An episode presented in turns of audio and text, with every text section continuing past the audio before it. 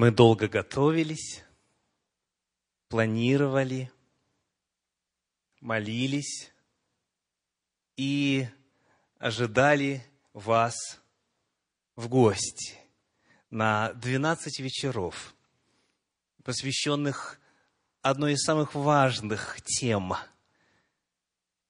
которая затрагивает любого человека на этой земле. И потому я в самом начале хочу сердечно поблагодарить всех, кто приложил время и силы, кто посвятил себя для того, чтобы эти вечера стали реальностью. Благодарю и тех, кто откликнулся. Благодарю вас, кто пришел сегодня на первый из 12 вечеров. И верю, что сегодня, как и в последующие вечера, мы обретем и новые знания, и, может быть, что еще важнее, новое вдохновение и новую такую устремленность для того, чтобы сделать жизнь друг друга, своего мужа, своей жены, или же своего жениха, своей невесты, или же, может быть, в далеком будущем супруга своего, более счастливым, счастливой, рядом с нами.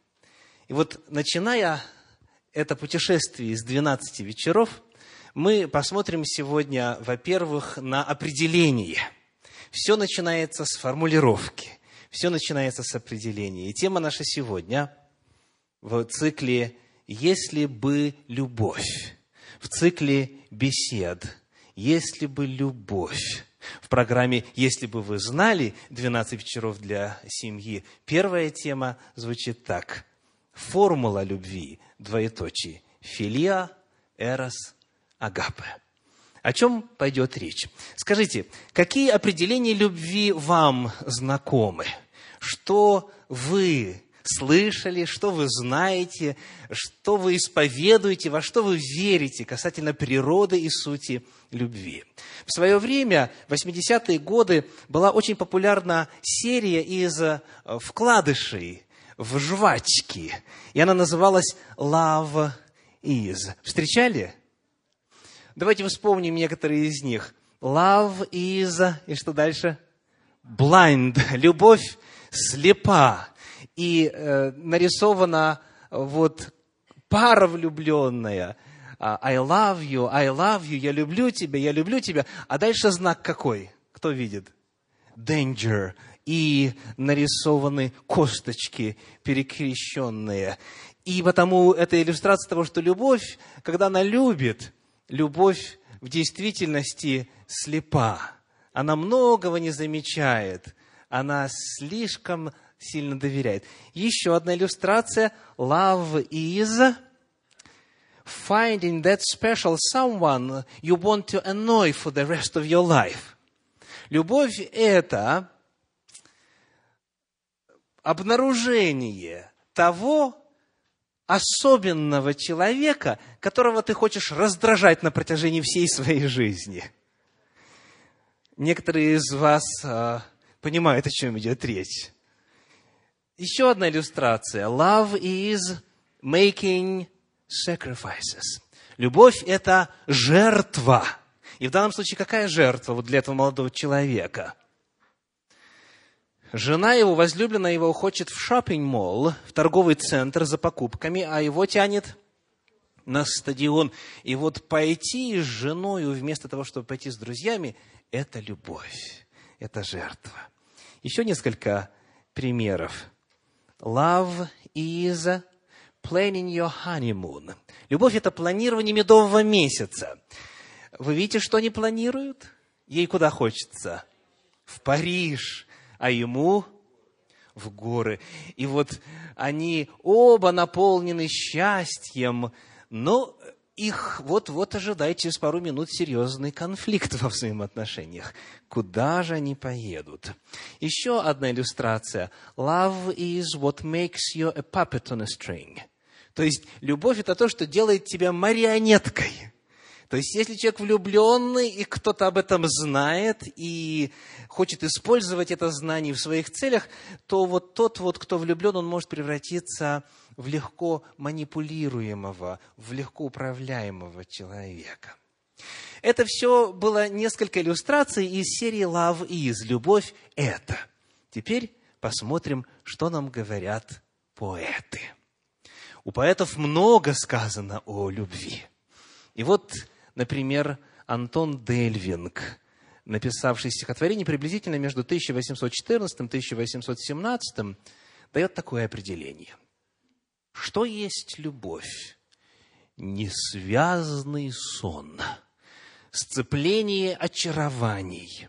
И ты в объятиях мечтаний то издаешь унылый стон, то дремлешь в сладком упоенье, кидаешь руки за мечтой и оставляешь сновиденье с больной, тяжелой головой. Грустно, правда? Правдиво ли? Кто-то кивает. Еще одно определение, с которого ведущие сегодня начали наш вечер. Иннокентий Анненский, 1904 год. «Есть любовь, похожая на дым. Если тесно ей, она дурманит. Дай ей волю, ее не станет. Быть как дым, но вечно молодым. Есть любовь, похожая на тень. Днем у ног лежит, тебе внимает, ночью так неслышно обнимает. Быть как тень, но вместе. Ночь и день». Еще одно определение поэтического плана. Петр Пельский, 1803 год. «В любовь, коль дружба обратится, прости спокойство наших дней. Тоскою жизнь вся отравится. В любовь, где дружба обратится, пусть всяк примены сей страшится. Союз, сердец союз опасен ей. В любовь, где дружба обратится, прости спокойство наших дней». Вот эта первая часть показывает, что есть разные виды любви, и есть определенные фазы любви, и они могут сменять друг друга. А вот продолжение стихотворения звучит так. «Любовь, коль в дружбу обратиться, прости утеха наших дней, уныние, томность поселится, любовь, где в дружбу обратиться, веселье скукой заменится, страшитеся примены сей, любовь, где в дружбу обратиться, прости утеха наших дней». Вы знаете, что означает пресловутая фраза «давай останемся друзьями». Значит, все. Значит, любви конец. Значит, невозможно будет гореть, как раньше. И сегодня мы обязательно коснемся вот такого понимания любви. Но это все была лирика, перед этим комиксы, это все несерьезно, так? Но, тем не менее, в глазах многих отражена была правда, прозвучавшая, хотя бы отчасти, в некоторых из этих высказываний. Давайте теперь возьмемся чуть серьезнее за дело и обратимся к словарям, к энциклопедиям. Посмотрим, что там, в мудрости веков, сконцентрированной в толстых книгах, сказано о любви. Итак, философский словарь говорит: «Любовь в широком смысле – это стремление друг к другу. Именно вот нацеленность друг на друга». Энциклопедический словарь Брагауза и Ефрона дает такое определение. Любовь – это влечение одушевленного существа к другому. Прав Брагауза и Ефрон? Вроде бы да. Но трудно, наверное, здесь увидеть, что же любовь такое на самом деле. Да, это влечение, но какого рода? Посмотрим на еще парочку определений из иллюстрированного энциклопедического словаря. Любовь – интимное и глубокое чувство, устремленность на другую личность. Здесь уже чуть больше сказано. Интимное, глубокое, устремленное на другого чувство. Новый словарь русского языка говорит: любовь – это чувство глубокой привязанности, преданности кому-либо. И вот теперь я приглашаю вас посмотреть на определение любви, которое дано в древнейшей книге, в священной книге, в Божьей книге, в Библии, в священном Писании. Есть у нас много, что почерпнуть там. Книга эта подлинно древняя. Первые ее части были написаны 3500 лет тому назад. Но то, что звучит там, звучит так же современно, как современная поп-музыка, потому что она отражает жизнь, которой живет народ в той или иной стране. Потому посмотрим, хотя бы сегодня вот так вот обзорно, бегло, что говорит Священное Писание о формуле любви. Итак, в послании в Ефес апостола Павла, в 3 главе, в стихах 14 и 15 мы сможем найти такие слова. Текст будет вот с этой стороны. Я приглашаю вас обратить внимание на второй экран. Послание в Ефес, 3 глава, стихи 14 и 15. Будем читать. «Для сего преклоняю колени мои перед Отцом нашего Господа Иисуса Христа, от которого именуется всякое отечество на небе и на земле. Да даст вам по богатству славы своей крепко утвердиться духом его во внутреннем человеке, верою вселиться Христу в сердца ваши». Что-то, наверное, нам нужно уточнить. Я сейчас открою непосредственно текст Священного Писания и прочитаем еще раз. Послание в Ефес, 3 глава, стихи 14 и 15. «Для сего преклоняю колено мои перед Отцом Господа нашего Иисуса Христа». Это 14 стих. «От которого именуется всякое отечество на небесах и на земле». Ну, на первый взгляд, здесь о любви почти ничего не сказано. Говорится об отечестве. А термин «отечество» у нас ассоциируется с чем? С родиной, с местом происхождения и так далее. Однако, давайте посмотрим на иные переводы этого стиха. Вот именно 15 стиха. Сказано: «От имени которого», речь идет о Боге, «ведет свое название всякий род на небе и на земле». А вот род – это понятие уже более близкое к семье. То есть речь идет о происхождении. Итак, от имени которого ведет свое название всякий род на небе и на земле. Когда мы обращаемся к иным переводам, перед нами сейчас English Standard Version, где сказано «From whom every family in heaven and on earth is named». То есть, от которого любая или всякая семья на небе и на земле получает свое наименование. И в действительности, в подлиннике, в греческом языке, на котором написаны апостольские писания, используется слово «патрия», и оно переводится, первое значение – «семья». Священное Писание утверждает о том, что семья родом откуда? Род наш откуда? От Бога. От Него именуется всякая семья, от Него ведет начало всякий род и на небе, и на земле. То есть в Боге, в конечном итоге, корни и истоки семьи, любви, взаимоотношений и самой жизни нашей. И вот об этом мы читаем в Священном Писании неоднократно. В книге «Деяния апостолов» в 17 главе, в 28 стихе об этом сказано так. «Деяния апостолов», 17 глава, стих 28. Читаем. «Ибо мы им, то есть Богом, живем и движемся и существуем, как и некоторые из ваших стихотворцев говорили, цитата, мы его и род, мы Божий род, мы оттуда родом, Он есть Отец наш, оттуда любовь, оттуда семья, оттуда происходит наше с вами бытие». И вот смотря на то, как это представлено в Священном Писании, мы находим буквально на первой странице Библии, в книге «Бытие», в первой главе, стихи 26 и 27, где написано, Бытие, 1 глава, 26-27 стих. И сказал Бог: сотворим человека по образу нашему, по подобию нашему, и да владычествуют они над рыбами морскими, и над птицами небесными, и над скотом, и над всею землею, и над всеми гадами, пресмыкающимися по земле.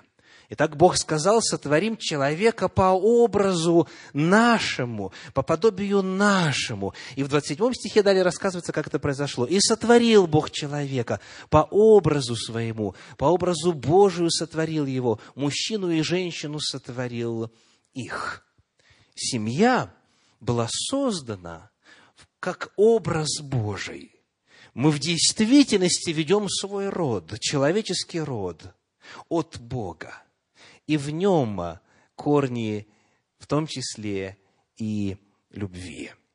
В первом послании Иоанна, в 4 главе, в стихах 7, 8 и 16 эта великая истина о Боге как источнике любви выражается так. 4 глава, стихи 7, 8 и 16. Возлюбленные, будем любить друг друга. Почему? Потому что любовь от Бога. И всякий любящий рожден от Бога и знает Бога. Это позитивное утверждение, теперь негативного плана. Кто не любит, тот не познал Бога, потому что Бог есть любовь. Далее 16 стих. «И мы познали любовь, которую имеет к нам Бог, и уверовали в нее. Бог есть любовь, и пребывающий в любви пребывает в Боге, и Бог в нем». Ко всем определениям, которые имеют смысл, ко всем определениям любви, которые мы приводили, и в которых есть определенная доля истины, нужно добавить главное определение. Бог есть любовь. Всякий, кто жаждет любви, всякий, кто хочет любить, хочет научиться любить, а главное, конечно же, кто хочет быть любимым, кто хочет обрести любовь, кто хочет почувствовать любовь, он должен обратиться туда, откуда любовь исходит. Бог есть любовь. Вот это главное определение любви. Бог есть любовь. И всякий, кто рожден от Бога, кто знает Бога, он в состоянии любить. Продолжая смотреть, как Библия описывает любовь, мы обратимся к посланию Фессалоникийцам к 4 главе, к 9 стиху. 1 Фессалоникийцам 4:9. «О братолюбии же нет нужды писать к вам, ибо вы сами научены Богом любить друг друга». Так кто учит любви? Бог учит любви. К великому сожалению, в действительности сегодня многие не знают, как любить. Многие, ввиду определенного исторического процесса, и наличие здесь на земле греха, никогда не видели любви, никогда ее не ощущали, никогда ее не познавали, а, соответственно, не знают, что это такое. Они не могут любить, потому что они не испытали любовь. И вот Священное Писание дает нам надежду. Сказано: «Вы сами научены Богом любить друг друга». Бог может научить, как любить. Несмотря на то, что много тысячелетий уже прошло, и многие жили без любви, и, возможно, вы никогда не чувствовали настоящей любви. Возможно, вас никто никогда по-настоящему не любил. Но Библия говорит о том, что тот, кто однажды создал род человеческий, тот, от которого именуется всякая семья на небесах и на земле, он есть любовь, и он по-прежнему жив и здравствует. Он по-прежнему является источником любви, и он учит любить. И это для всех нас благая весть. В послании в Ефес, в 3 главе, в стихах 18 и 19 читаем. 3 глава, 18-19. «Чтобы вы, укорененные и утвержденные в любви, могли постигнуть со всеми святыми, что широта и долгота, и глубина, и высота, и уразуметь превосходящую разумение любовь к Христову, дабы вам исполниться всею полнотою Божией». Это удивительный отрывок. Скажите, какова Божья любовь? Как она здесь описана? Все возможные направления, все возможные измерения здесь указаны. Высота, глубина, широта, долгота. Все это описание Божьей любви. Она превосходит разумение, но тем не менее ею можно исполниться, ее можно вкусить, ее можно познать. И вот когда человек приобщается к Божьей любви, когда он начинает черпать из этого источника, когда он начинает пить оттуда, когда он испытывает на себе Божью любовь, тогда, сказано, он исполняется всею Божью полнотою. Вот тогда тот изначальный Божий план, когда Бог создал Адама и Еву, способными любить, имеющими любовь друг к другу, вот тогда этот изначальный план, он снова начинает реализовываться в жизни современных семей. Итак, чтобы любить по-настоящему, чтобы в действительности понять, что такое любовь, испытать ее, прочувствовать, необходимо обратиться к Богу, который есть любовь, который создал любовь, который создал семью, который поныне учит нас любить и который наполняет наши сердца настоящей любовью. И вот теперь, указав источник, указав нашу цель, мы посмотрим с вами на любовь в семье, на любовь между ним и ею, на любовь между мужчиной и женщиной, на любовь между мужем и женой, юношей и девушкой, женихом и невестой. Какова эта любовь? Какова формула любви? В Священном Писании об этом очень много сказано. И наши 12 вечеров будут посвящены исследованию любви. Очень подробно, основательно, насколько это возможно за 12 вечеров. Но сегодня нам нужна хотя бы базовая начальная формула, которая бы показывала составляющие любви, именно семейной любви. Вот той самой, которая связывает мужчину и женщину. Первое определение в этой формуле, первая часть этой формулы обозначается каким словом, кто по-гречески читает? «Эрос». «Эрос». Звучит знакомо, правда? В русском языке есть целый ряд слов, которые звучат похоже, потому что слово «эрос», будучи греческим словом по происхождению, оно нашло путь свой и в русский язык. Что такое «эрос»? Вот как оно переводится в Септуагинте, вот как оно звучит в греческом переводе Священного Писания в книге «Притчи» в 7 главе 18 стихе. Притчи, 7 глава, стих 18. «Зайди, будем упиваться нежностями до утра, насладимся любовью». Какое слово здесь «эрос» в Септуагинте, в греческом переводе Священного Писания? Любовь. Последнее слово. «Насладимся эросом», говорит Септуагинта. «Насладимся любовью». И контекст здесь – это романтическая, физическая любовь. Будем упиваться нежностями. Это ласки, это проявление чувств, это так называемая телесная, физическая любовь. Вы знаете, что в разных религиях по-разному относятся к этому измерению любви. Например, в истории христианства один из учителей церкви по имени Тертуллиан считал, что брак – это извращение оригинального Божьего плана. Он считал, что семейная жизнь и интимная близость между мужем и женою – это низость, это нечто плотское, греховное, грязное, потому, дабы возвыситься, что он сделал? Знатоки христианской истории?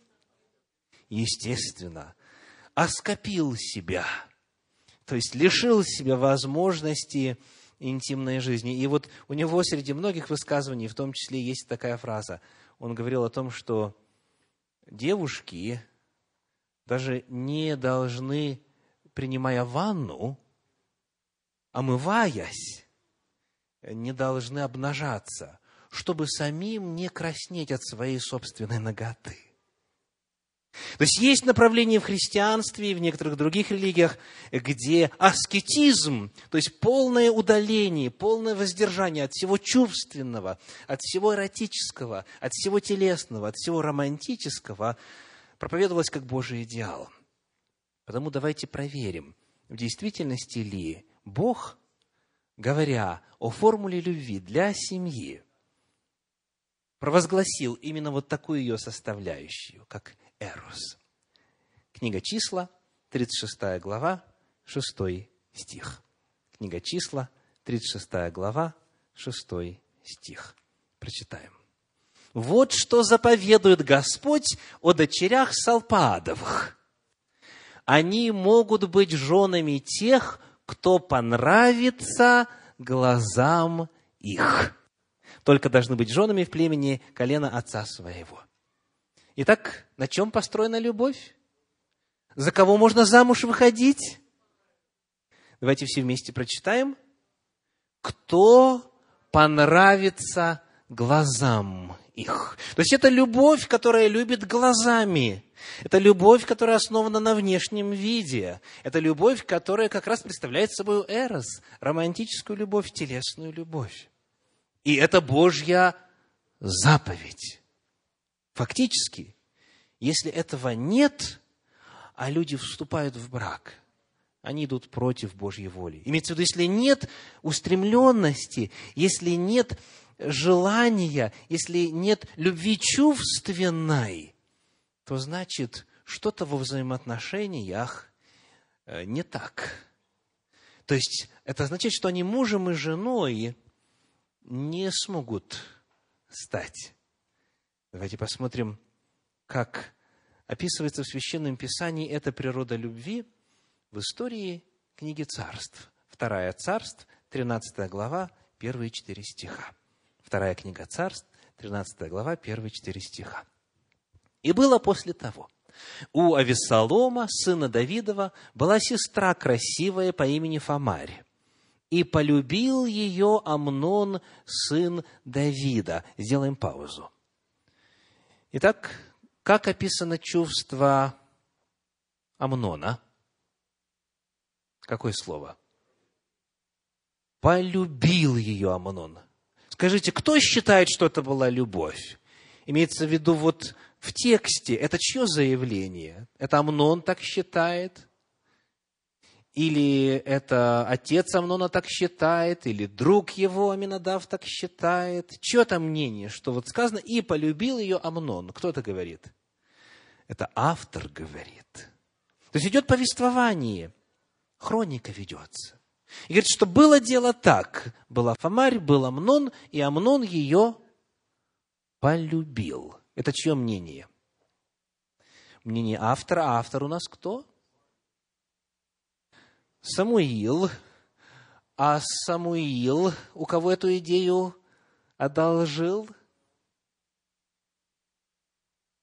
У Духа Святого. Все Писание богодухновенно. Ибо пророки никогда не произносили ничего от себя, но были движимы, что дальше? Духом Святым. Потому, когда речь идет об описании, это не чье-то мнение, это мнение автора. Автором Библии является Дух Святой, является сам Господь. Итак, мы посмотрели с вами на диагноз. «Полюбил ее Амнон». То есть здесь именно любовь. Но давайте определим, какого рода любовь. Итак, вот симптомы. Что сказано? «Была сестра красивая». На чем любовь была основана? На внешности. «Была сестра красивая». Ну, для тех, кто смущается, сразу скажем, что они не были родными друг другу, да?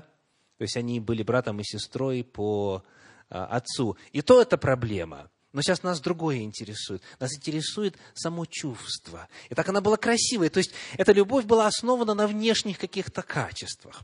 Идем дальше. Сказано, что глубина любви была такой, что он скорбел, следующий стих, сказано, и скорбел Амнон до того, что, дальше какое слово? Заболел из-за Фамари. Ну, авторы стихотворений, поэм и романов о любви сказали бы, что? Вот настоящие, светлые, подлинные чувства. То есть он именно пылает любовью, он именно охвачен любовью. Раз заболел, значит, любит по-настоящему, правда? Давайте еще один симптом добавим. Кажется, это 4 стих у нас. 13 глава, 4 стих. «И сказал он ему, то есть друг, говорит, отчего ты так худеешь с каждым днем?» Представляете, сила любви. Вес потерял. С кем-нибудь из вас такое было? Поднимите руку. Вот влюбленность такая, что вы без диеты, без спортзала, без упражнений, просто любя. Любовь, оказывается, жиры сжигает и вообще все остальное сжигает. То есть, по симптомам это любовь. Но любовь именно эрос. Это любовь чувственная, любовь физическая, любовь влечение, любовь желание обладать объектом страсти. Это именно страсть. И вот диагноз, полюбил ее Амнон, это диагноз Священного Писания. То есть на данном этапе нам нужно согласиться с тем, а если кто сомневается, я могу вам еще целый час приводить примеры из Священного Писания, которые показывают, что эрос как составляющая любви – это Божья заповедь. И мы об этом поговорим. Даст Господь, во время третьих выходных октября у нас 3 вечера будут посвящены физической любви. 3 темы, потому у нас очень много на этот вопрос приготовлено. Ну вот, давайте посмотрим, что происходит с такой любовью. Если человек любит только лишь вот на уровне эрос, если он любит только на уровне романтической любви, на уровне физической любви, телесной любви, то может произойти, к сожалению, то, что произошло между Амноном и Фамарью. Читаем. 5 стих, с 5 по 15, 13 главы 2 книги Царств. «И сказал ему Иоаннадав, ложись в постель твою и притворись больным, и когда отец твой придет навестить тебя, скажи ему, пусть придет Фамарь, сестра моя, и подкрепит меня пищу, приготовив кушанье при моих глазах, чтобы я видел, и ел из рук ее». И лег Амнон, и притворился больным, и пришел царь навестить его, и сказал Амнон царю, пусть придет Фамарь, сестра моя, и испечет при моих глазах лепешку или 2, и я поем из рук ее. И послал Давид к Фамаре в дом сказать, пойди в дом Амнона, брата твоего, и приготовь ему кушанье. И пошла она в дом брата своего Амнона, а он лежит. И взяла она муки и замесила, и изготовила пред глазами его, и испекла лепешки. И взяла сковороду, и выложила перед ним, но он не хотел есть. И сказал Амнон, пусть все выйдут от меня. И вышли от него все люди. И сказал Амнон Фамари, отнеси кушанье во внутреннюю комнату. И я поем из рук твоих. И взяла Фамарь лепешки, которые приготовила, и отнесла Амнону брату своему во внутреннюю комнату. И когда она поставила перед ним, чтобы он ел, то он схватил ее и сказал ей, иди и ложись со мною, сестра моя. Но она сказала, нет, брат мой, не бесчести меня, ибо не делается так в Израиле, не делай этого безумия. И я куда пойду? Я с моим бесчестием. И ты будешь один из безумных в Израиле. Дальше 14 стих читаем. Но он не хотел слушать слов ее, и преодолел ее, и изнасиловал ее, и лежал с нею. Потом возненавидел ее Амнон величайшей ненавистью. Так что ненависть, какой он возненавидел ее, была сильнее любви, какой имел к ней. И сказал ей Амнон, встань, уйди. Вопрос, куда исчезла любовь? Воздыхание, худоба, болезнь, влечение. Куда ушло? Этот вид любви, хотя и Богом данный, и естественный, и в контексте Божьего закона отнюдь не греховный, не постыдный, не мерзкий, тем не менее имеет один серьезный недостаток. И суть его заключается в том, что природа этого вида любви – это природа любого из чувств человека, любой из потребностей человека. Природа этой любви заключается в том, что это физиологическое проявление человека. Подобно тому, как человеку хочется есть, пить и так далее, ему хочется любить. Речь идет о механизмах, встроенных Богом в человека. Речь идет об определенных гормонах, которые действуют. И потому этот вид любви, он проходит через определенные фазы любви. Например, что вы думаете о пище между завтраком и обедом? Что вы думаете о пище между завтраком и обедом? Большинство людей вообще ничего не думают. Почему? Потому что они сыты. Когда потребность удовлетворена, тогда кажется, что хоть, как говорится, и кухни не будет, и еды не будет, все будет хорошо. Но потом дело близится ко времени приема пищи. Организм начинает подавать сигналы. Что-то не то. Какая-то потребность, какая-то тяга, какое-то устремление. Человек со временем все больше и реальнее начинает это осознавать. И вот, когда приготовляли, апостол Петр, сказано, пришел в выступление. Представляете? То есть, когда уже очень хочется есть, а есть не подают, все никак, то человек находится в таком страшном состоянии, что он готов съесть все, что угодно. Правильно? Эротическая любовь, любовь телесная, физическая любовь, любовь эрос, она сродни вот этим чувствам. Она идет на всплеск, она поднимается, и человеку кажется, что у него столько любви, что у него чувства такие подлинные, но и на самом деле и внешнее, и поведение его показывает это. Но как только эта нужда удовлетворена, сказать, что остается от этой любви? «Встань, уйди», говорит он ей. Если взаимоотношения людей, мужчины и женщины, построены только лишь на этой составляющей, то они очень недолговечны. Природа этой любви изменчива, непостоянна, потому что она зависит от факторов исключительно физиологических. И когда приходит удовлетворение до следующего раза, людей ничего не связывает. И те, кто создают брак, только лишь имея вот эти чувства, только лишь романтику, только лишь влюбленность, только лишь нацеленность на обладание, они очень скоро в браке, присытившись друг другом в этом отношении, наскучат друг другу.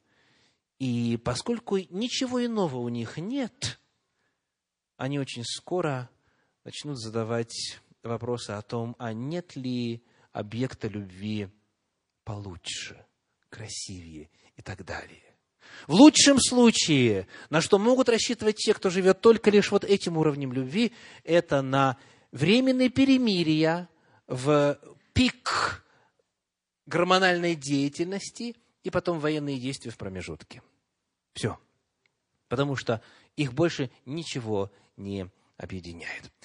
Потому этот вид любви, хоть и данный Богом, хоть и являющийся естественным, хоть и являющийся весьма необходимым и предписанным для того, чтобы создавать брак на основании его, тем не менее, недостаточно. Что еще есть? Что еще есть в формуле любви, о чем мы обязательно должны сегодня упомянуть? Переходим ко второй составляющей. Кто прочитает это слово греческое на экране? Филия. Видите, даже ударение поставили. Филия. Второй вид любви. Посмотрим, как это переводится. Послание Иакова, 4 глава, 4 стих, в подлиннике содержит слово «филио» именно в форме существительного, и сказано там «дружба». Дружба. Слово «филио» переводится как «дружба». Однако, это же самое слово переводится как «любовь». Но речь идет именно об особом виде любви. Речь идет об особом свойстве любви, о дружеской любви. Итак, посмотрим на иллюстрацию, как используется это слово. Книга Евангелие от Луки, 11 глава, стихи с 5 по 8. 11 глава, с 5 по 8. «И сказал им, положим, что кто-нибудь из вас, имея друга, придет к нему в полночь и скажет ему, друг, дай мне взаймы 3 хлеба. Ибо друг мой с дороги зашел ко мне, и мне нечего предложить ему. А тот изнутри скажет ему в ответ, не беспокой меня, двери уже заперты, и дети мои со мной на постели, не могу встать и дать тебе. Если, говорю вам, он не встанет и не даст ему по дружбе с ним, то по неотступности его, встав, даст ему сколько просит». Итак, ситуация. Друзья. Что делают друзья по отношению друг к другу?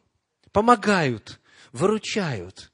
Их взаимоотношения настолько сильны, что можно, не боясь, ночью постучаться к другу, когда тот спит, побеспокоить его и попросить одолжения. Это тоже любовь, но это уже иной вид любви, это иной вид взаимоотношений. И вот Священное Писание, Библия, описывая взаимоотношения между мужем и женою, говорит именно о дружеских взаимоотношениях, как второй, очень важной составляющей формулы любви. Посмотрим на книгу пророка Малахии, 2 главу, 14 стих. Малахия 2, 14. «Вы скажете, за что? За то, что Господь был свидетелем между тобою и женою юности твоей, против которой ты поступил вероломно, между тем, как она подруга твоя и законная жена твоя». Итак, жена – это подруга.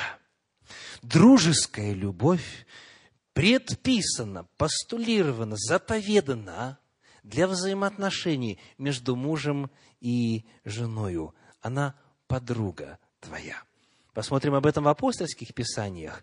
Послание Титу, 2 глава, 4 стих. Титу 2, 4. «Чтобы вразумляли молодых любить мужей, любить детей». Здесь описывается заповедь для представителей старшего поколения, которые уже обладают соответствующим опытом, и сказано, что они должны вразумлять молодых любить. И вот слово «любить» в подлиннике «филия». «Филия» в оригинале, в «филео» форме глагола. То есть мужей нужно именно любить любовью филео. Во взаимоотношениях между мужем и женою должно быть вот это очень важное измерение. Что это могло бы означать на практике? Скажите, как вот вы, мужья, могли бы любить жен своих именно вот таким способом, таким видом любви, дружеской любовью? В чем это может выражаться? Пожалуйста. Что? Разделять интересы друг друга, разделять интересы своей жены. То есть, какие интересы? Вот, обязательно, слышу, шоппинг делать вместе, да, то есть вместе идти за покупками. Помните иллюстрацию Love is? Не на стадион с друзьями, а в торговый центр с женой.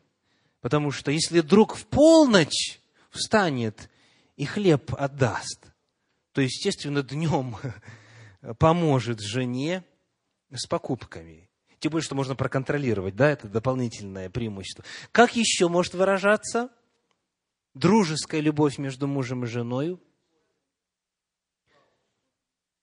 На рыбалку вместе поехать. Вот, но это уже будет, как говорят американцы, challenge, то есть вызов для жены, так? Зависит все, конечно же, от конкретного случая. То есть речь идет о том, чтобы какие-то совместные хобби были, какие-то совместные виды деятельности, но даже не это самое главное. Есть в описании дружеской любви, в Священном Писании, вот такая емкая фраза. «Разделял со мною искренние беседы». Общение – это главное. Общение – это главное, что соединяет друзей. Общение и совместная деятельность. Скажите, бывало ли у вас такое, что вы встречаете человека, когда знакомитесь с ним, или вот в первый раз видите его или ее, он вам антипатичен? То есть, как-то вот не по нутру. Вроде бы и ничего плохого не сделал, но все равно не нравится его физиономия, и все. Бывало? А потом вы начинаете общаться. Или вам приходится вместе с ними иметь какое-то дело общее. И со временем вы становитесь друзьями, как говорят на Руси, не разлей вода. Бывало такое с вами? Ввиду чего? Не ввиду внешних каких-то факторов, не ввиду какой-то заинтересованности в его финансах или ресурсах, или связях. Нет. Потому что вы много вместе съели чего? Соли, конечно. Потому что если съели пуд соли, если именно общались, именно были рядом друг с другом, итак, общение и совместная деятельность. Если упростить, формула дружбы. Потому идеалом является ситуация, при которой муж и жена – это лучшие друзья. Муж должен стать лучшей подругой жены. Если ей нужно о чем-то, как говорится, поговорить по душам, муж – это первый человек, с которым она должна быть в состоянии это делать. Но для того, чтобы она захотела, муж должен себя соответствующим образом зарекомендовать. И наоборот. То есть вместо того, чтобы распылять свою энергию, свою любовь, этот вид любви на подруг, на друзей, где-то на стороне, муж и жена могут благословлять и радовать друг друга, и наполнять чашу любви друг друга, будучи друг другу кем? Друзьями. Будучи друг другу друзьями. Это второй вид любви. И если есть эта любовь, если есть этот уровень любви, то тогда двоим можно многие годы пройти вместе. У вас есть друзья, которые являются вам друзьями еще с детского сада, правда? У вас есть друзья со школьной скамьи. Эти взаимоотношения, особую нежность и привязанность друг к другу можно в действительности пронести сквозь десятилетия. Потому если есть эрос, если есть филия, и есть и то, и другое, то эта семья поднялась уже на более высокий уровень взаимоотношений, и у них есть надежда. Но это, конечно же, еще не все. Есть еще один вид любви из главных, которые открыты на страницах Священного Писания. Как называется эта любовь? Любовь агапе, греческое слово агапе. Что сказано об этой любви. Первое послание Коринфянам, 13 глава, стихи с 4 по 8. Это так называемый гимн любви. Давайте пропоем вместе. Любовь долготерпит, милосердствует, любовь не завидует, любовь не превозносится, не гордится, не бесчинствует, не ищет своего, не раздражается, не мыслит зла, не радуется неправде, а сорадуется истине. Все покрывает, всему верит, всего надеется, все переносит. Любовь никогда не перестает. Везде в подлиннике здесь стоит слово агапе. Это любовь. Ее описывают как любовь жертвенную, как любовь безусловную, как любовь, которая не своего ищет, а интересов другого, которая прощает, покрывает, верит, которая постоянно, которая никогда не перестает. Эта любовь в послании в Колоссы, в 3 главе, в 14 стихе названа так. Колоссянам 3 глава 14 стих. «Более же всего облекитесь в любовь, которая есть что? Совокупность совершенства». То есть именно все лучшее, все самое возвышенное в человеке, соединив, можно обрести вот такую любовь. Любовь агапы – это совокупность совершенства. В послании Галатам в 5 главе стихах 13 и 14 для нас призыв. 5 глава 13 и 14. «К свободе призваны вы, братья, только бы свобода ваша не была поводом к угождению плоти, но любовью служите друг другу». Эта любовь служит. Она именно служит. И слово «служит» в подлиннике очень интересно. В оригинале это глагол «дулоо», который дословно означает «быть рабом», «быть слугой». Любовью служите друг другу, то есть почитайте друг друга господами, а себя слугами. Вот это идеал.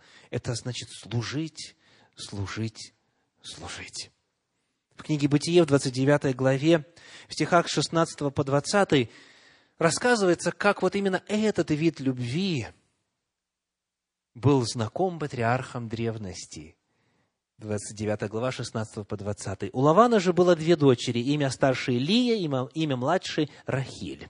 Лия была слаба глазами, а Рахиль была красива станом и красива лицом.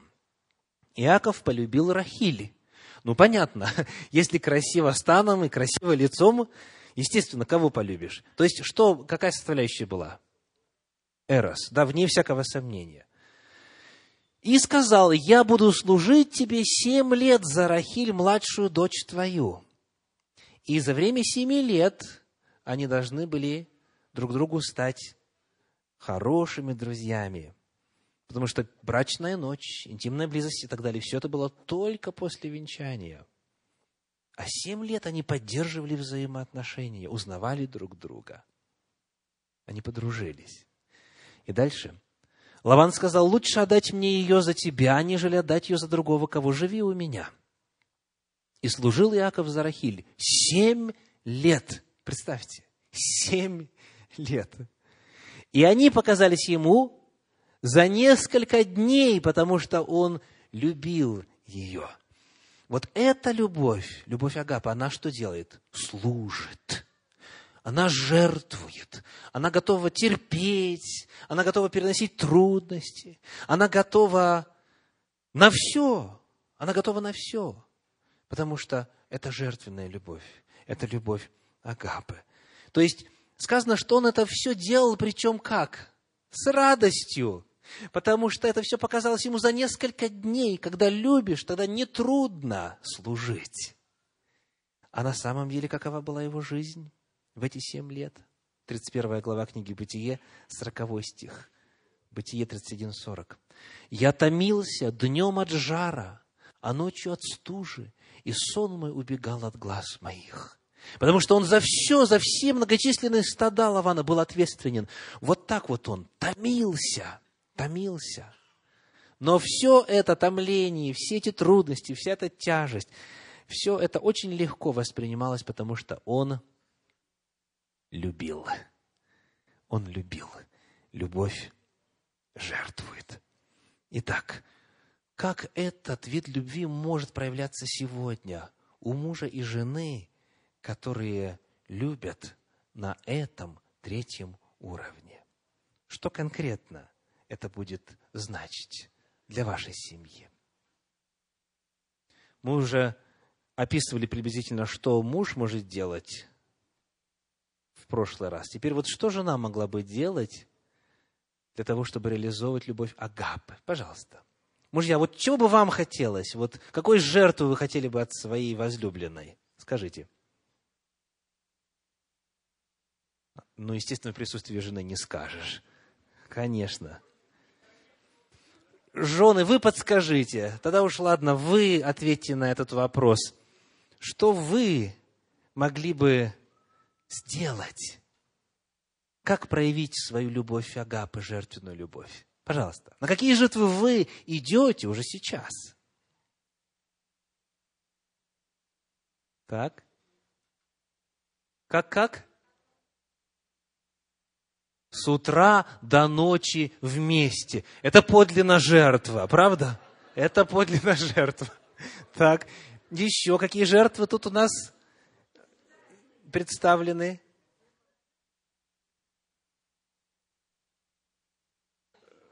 Ждать, ждать. Хорошо, еще что?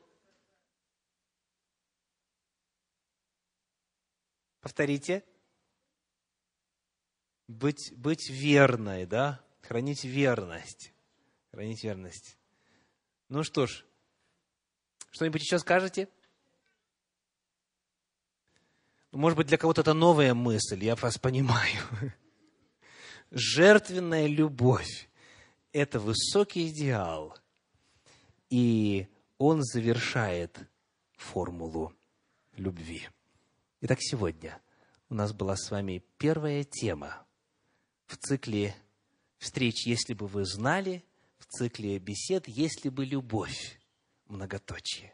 Она называлась «Формула любви». Первая составляющая – «Эрос», вторая – «Филия» и затем «Агапе». Когда во взаимоотношениях есть все эти три элемента, тогда формула любви, именно супружеской любви, завершена. И вот во свете того, что было сказано, я приглашаю всех присутствующих заглянуть в себя, в свое сердце, проанализировать свою любовь. И у нас сегодня будет возможность откликнуться на эту информацию, на эту весть из Библии, Священного Писания. Но, а сейчас мне бы хотелось помолиться о всех вас. Помолиться о том, чтобы Бог любви, тот, от которого именуется всякая семья на небесах и на земле, тот, который создал нас по образу и подобию своему, тот, который есть любовь, тот, который может учить любви, тот, который дарует любовь, чтобы он наполнил любовью сердца ваши. Чтобы мы сегодня могли, протянув руку к престолу Божию, обрести вот ту самую любовь на всех этих уровнях, открытых в Слове Божьем. Я приглашаю желающих подняться для того, чтобы совершить вот эту молитву и обратиться ко Всевышнему с просьбой. Боже всемогущий, благодарю Тебя за этот вечер. Благодарю Тебя за то, что Ты дал нам возможность собраться в уютной атмосфере для того, чтобы открыть свое сердце Твоей любви. Я благодарю Тебя, Господь, за то, что Ты есть любовь, за то, что Ты возлюбил нас, за то, что любовь Твоя проявилась в наивысшей жертве, которая возможна. Благодарю Тебя, Боже, за то, что Ты сегодня продолжаешь дарить эту любовь. И я прошу, Господи, благослови всех присутствующих на этой встрече, всех, кто собрался в иных местах проведения этих вечеров в районе Большого Сиэтла, во всех 5 местах. Благодарю Тебя, Господи, за тех, кто присоединился к нам благодаря интернет-связи. Я прошу, Господь, благослови всех обильно. Устрани искаженные, неверные концепции и представления о любви. И замени их, Боже, истиной Твоею. Я прошу, Господи, благослови любовью все сердца, которые желают иметь ее. Благослови мужей и жен. Благослови тех, кто готовится к вступлению в брак. Пошли, Господи, любовь подлинную, любовь настоящую. Ты есть любовь, и я прошу, Господь, пошли и жертвенность, пошли и дружбу, пошли и романтику, для того, чтобы мы обрели полную меру Твоей любви.